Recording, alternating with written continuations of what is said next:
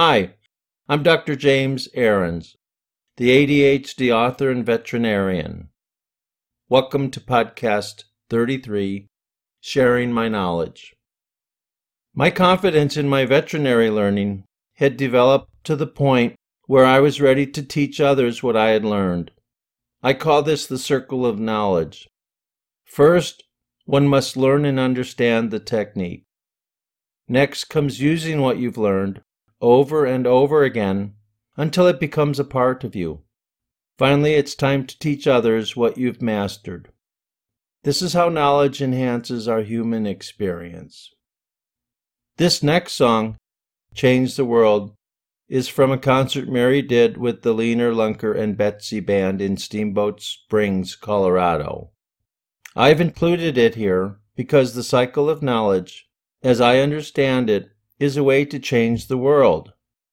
When listening to this song, think how much the world can be improved if we all strive to complete our individual circles.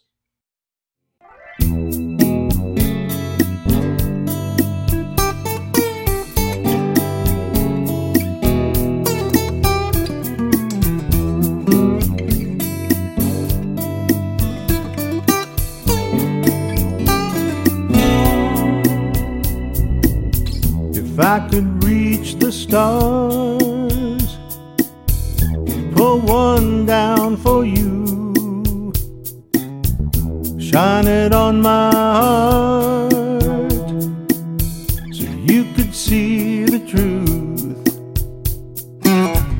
that this love I have inside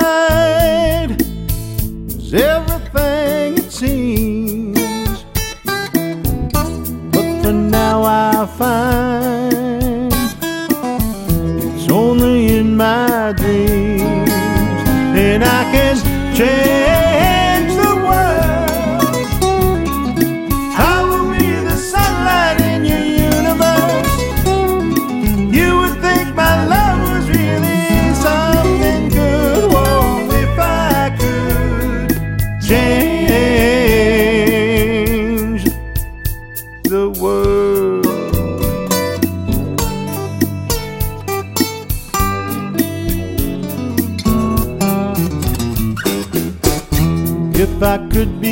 king,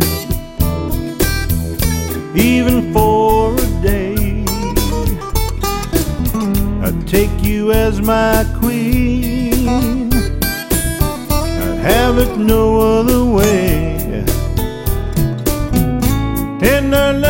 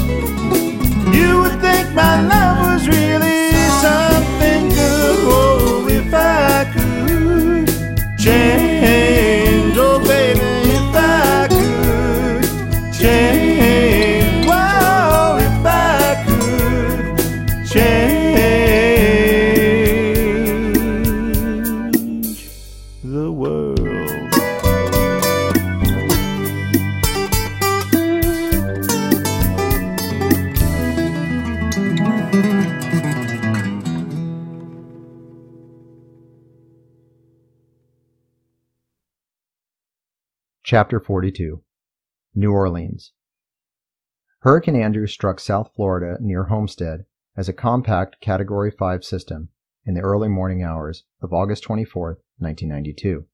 After buzzsawing through Miami Dade County, Andrew proceeded to hit the Louisiana Gulf Coast west of New Orleans. At the time, it was the costliest hurricane to hit the United States, leaving 26.5 billion in damage in 1992 dollars. The storm was blamed for directly or indirectly killing 65 people, according to the National Oceanic and Atmospheric Administration. Initially, Andrew was designated as a Category 4 hurricane. But 10 years later, after a reanalysis, the National Hurricane Center in Miami Dade County upgraded the system to a Category 5, with sustained winds of 165 miles per hour and gusts of more than 200 miles per hour. Because of its shocking destruction, leaving neighborhoods looking like they had been hit by a bomb, South Florida in 1994 upgraded its building codes, and those became the toughest in the state. SunSentinel.com In New Orleans, I stayed in one of the big downtown hotels. Because water dictates its geography, downtown area has remained contained. When I went jogging in the morning, I quickly ran the gamut of fancy hotels, historic downtown, small houses, and industrial storage or transportation buildings. If I ran another direction, I could run along the gigantic levee, holding back the Mississippi from New Orleans. It was unnerving to see how high the Mississippi was, compared to street level. That's why New Orleans is so vulnerable to flooding. I had an idea. If everyone in the United States mailed one pound of soil to New Orleans every year, soon the city's elevation would no longer be 6 to 20 feet below sea level. I did not originate the concept of sending heavy goods via the postal service. It had already been done. In 1916, an entire bank building, probably the largest and heaviest object ever sent by parcel post, was dismantled and shipped from Salt Lake City, Utah to Vernal, California. Its more than 80,000 bricks were mailed in 50 pound lots, one ton at a time. While the shipment saved the cost of wagon freight, they caused untold misery for local postmasters and railroad workers. Too late to stop the shipment, the Postmaster General decreed that henceforth a single shipper could not post more than 200 pounds a day. Parcel Post, Delivery of Dreams website. The conference lasted five days. There was a problem with opening ceremonies. Because of Hurricane Andrew, Don Harris, the current president of the AAAV, the Association of Avian Veterinarians, was still in southern Florida. The welcome message he had intended to give was printed in the proceedings book. Welcome, welcome, welcome. Y'all done finally brought yourselves to the Big Easy. There ain't no place nowhere where folk just love to pass a good time like they do here. The folks on the conference committee done did their best to bring y'all here the damn best conference y'all ever did see. I'll guarantee. And the local folks what live here in New Orleans can't wait to show you all the best damn time y'all ever done had. The only thing you're not going to get while you're here is sleep. So enjoy yourselves, and be sure to tell me personally if there's anything you need. Dr. Harris' actual opening address was way, way different. He had just come from the area torn apart by Hurricane Andrew, recounting how block upon block of homes had been leveled. Boats in the marina were flipped over, lying on top of one another. Cars were tossed upside down, thrown onto houses, which were now roofless. Entire areas of trees were flattened. Most importantly, he recounted the devastation to the animals in the area. He saw a dead horse caught high up in a tree. Acres and acres of bird aviaries disappeared, and exotic reptiles, freed of their cages, escaped into the bayou. Today there remains a problem with boa constrictors. Initially from South America, these slithering killers are now populating local swamps and eating the native animals. Losing himself while retelling the nightmare, Don teared up, taking long moments to gather himself. The memories were way too fresh. The impact of the total and severe devastation brought southern Florida to its knees, emotionally affecting even the strongest willed person. Lucky for us, Hurricane Andrew's impact on New Orleans was minimal. Dr. Harris regained his strength, and the party continued. In the evening, I walked down to the French Quarter, where the action is. I ran into Dr. Ed Ramsey drinking beer in an outdoor tavern. We hooked up with others and wandered the French Quarter far into the night. The main reason I attended the conference was to learn as much about ostrich medicine as possible. On the plane ride, I reflected on my new path. I graduated from veterinary school in the mixed animal track, actively avoiding the exotic animal medicine areas of the teaching hospital. I had no interest in these weird animals. However, 10 years later, between the zoo and the ostrich deal, I found myself refocusing my career around furred and feathered exotic creatures. There was a total of 10 lectures on ratites. I was becoming acquainted with the speakers and was impressed by all of them. I appreciated their knowledge and was an eager student. But I remained unsure of my confidence in embracing this new body of knowledge, feeling these guys knew so much more than I. After the conference, I flew into St. Louis where I reconnected with Mary and Adam. Dad picked us up and drove us out to his house in Centralia, Illinois. The temperature was humid, hot, and even more humid. I would go on a run in the morning, and by the time I was done, my shirt and shorts were soaked with sweat.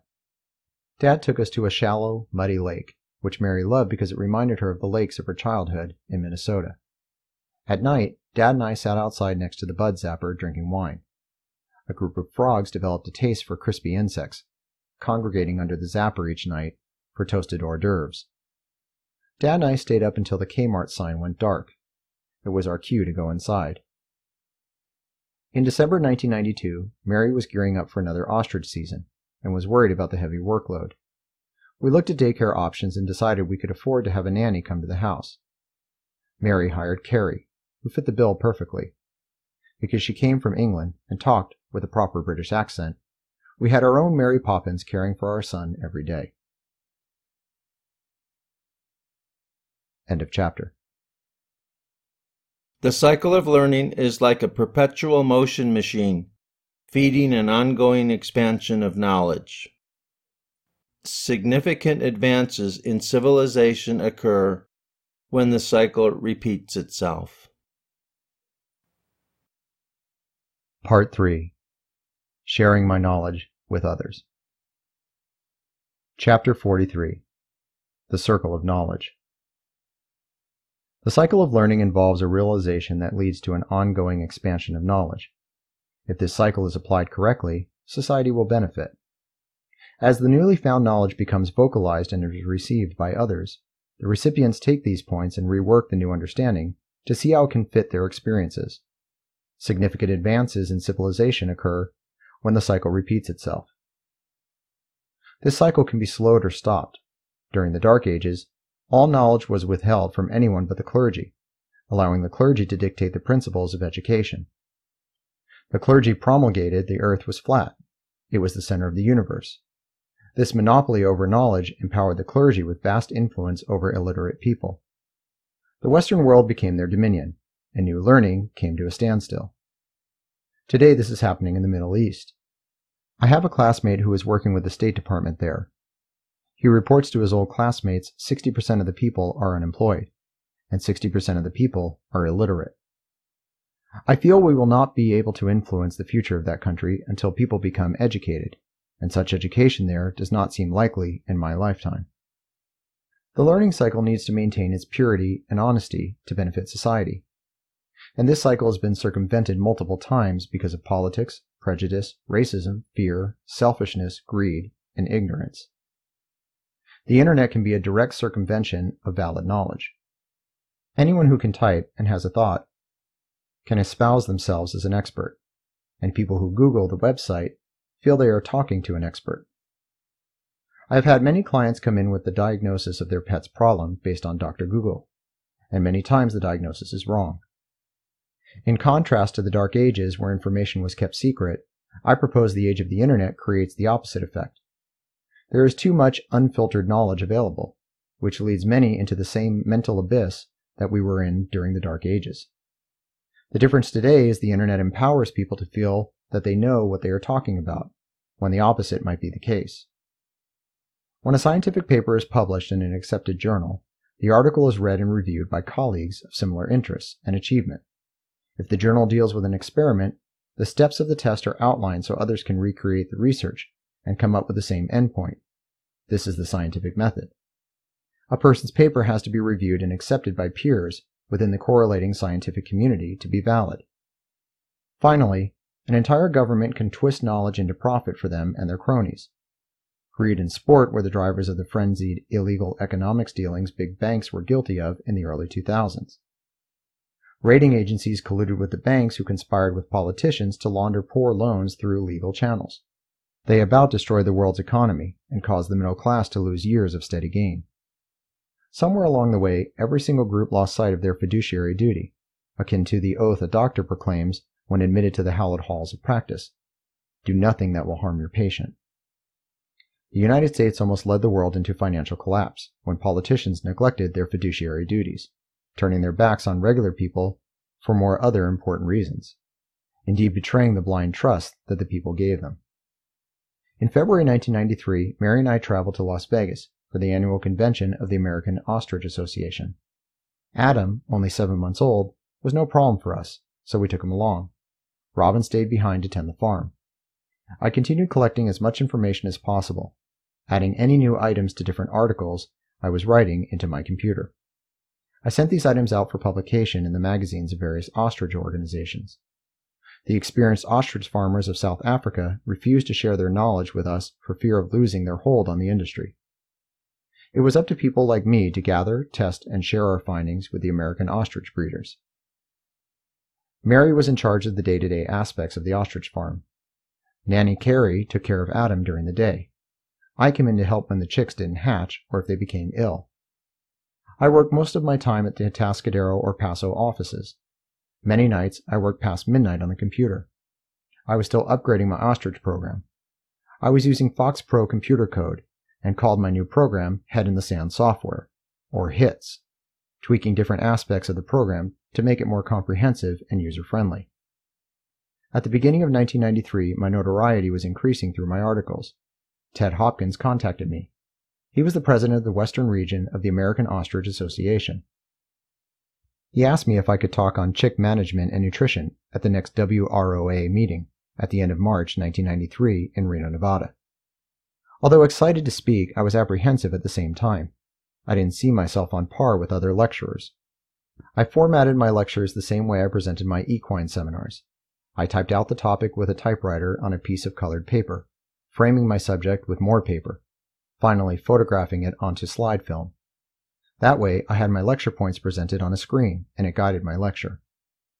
Robin and I drove up to Reno with my slides and slide projector. Ted scheduled my lecture for 3 p.m. Saturday. I was extremely nervous, and the speech was a bit stunted from my lack of confidence, but I managed to make it through the entire talk without significant mistakes. The next morning there was a veterinary panel, and I was on stage with experts seated among the same vets I had been taking notes from during the past two years. I sat next to Dr. Brian Speer, who graduated a year after me. His focus was on pet birds. I attended a lecture of his a few years before. In fact, it was my first bird session ever, the clinical evaluation of bird droppings. A year later, I called him up and invited myself to visit his clinic in the Bay Area for a day to see how a bird practice operated. Now I was seated on the stage next to Brian, as well as Dr. Karen Hicks, Dr. Jim Stewart, and Dr. John Wade all people I previously sat listening to in the audience, and it was crowded. The audience filled an entire lecture hall packed wall to wall. I was hesitant to jump in and answer questions, because I felt there were way too many expert opinions worth more than mine. Ultimately, a question was directed at me, which had to do with an aspect of the chick management lecture I had given. I nervously formulated an answer in my head, but as I lifted my head, I realized there were over 300 people in the room hanging on my reply not breathing until I mumbled the correct answer. I stammered out a few words, and then couldn't talk anymore. It was quiet, for just a little too long, until Brian realized I was dumbstruck. He graciously took over and told the audience what he thought I was trying to say. End of chapter.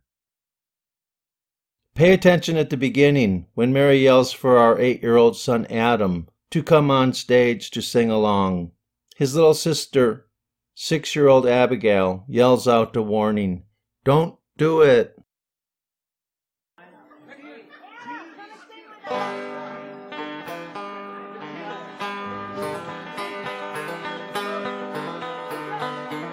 This is in G in case you have uh, auto harps out there and want to play along. I just can't hear anymore.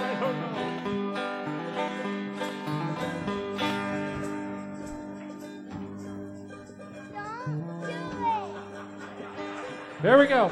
We have the latest McGregor ready to go.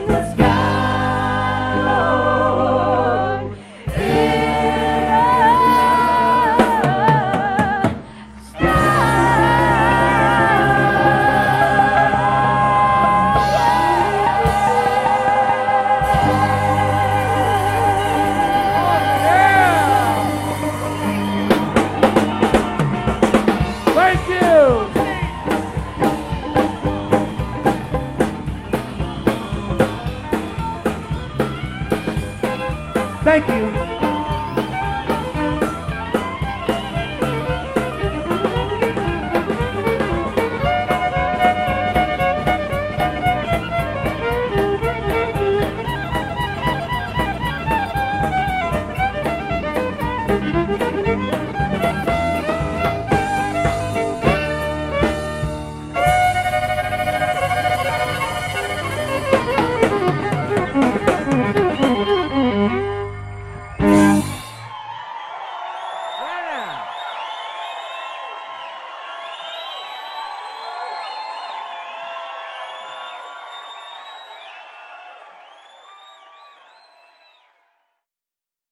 Thank you for listening.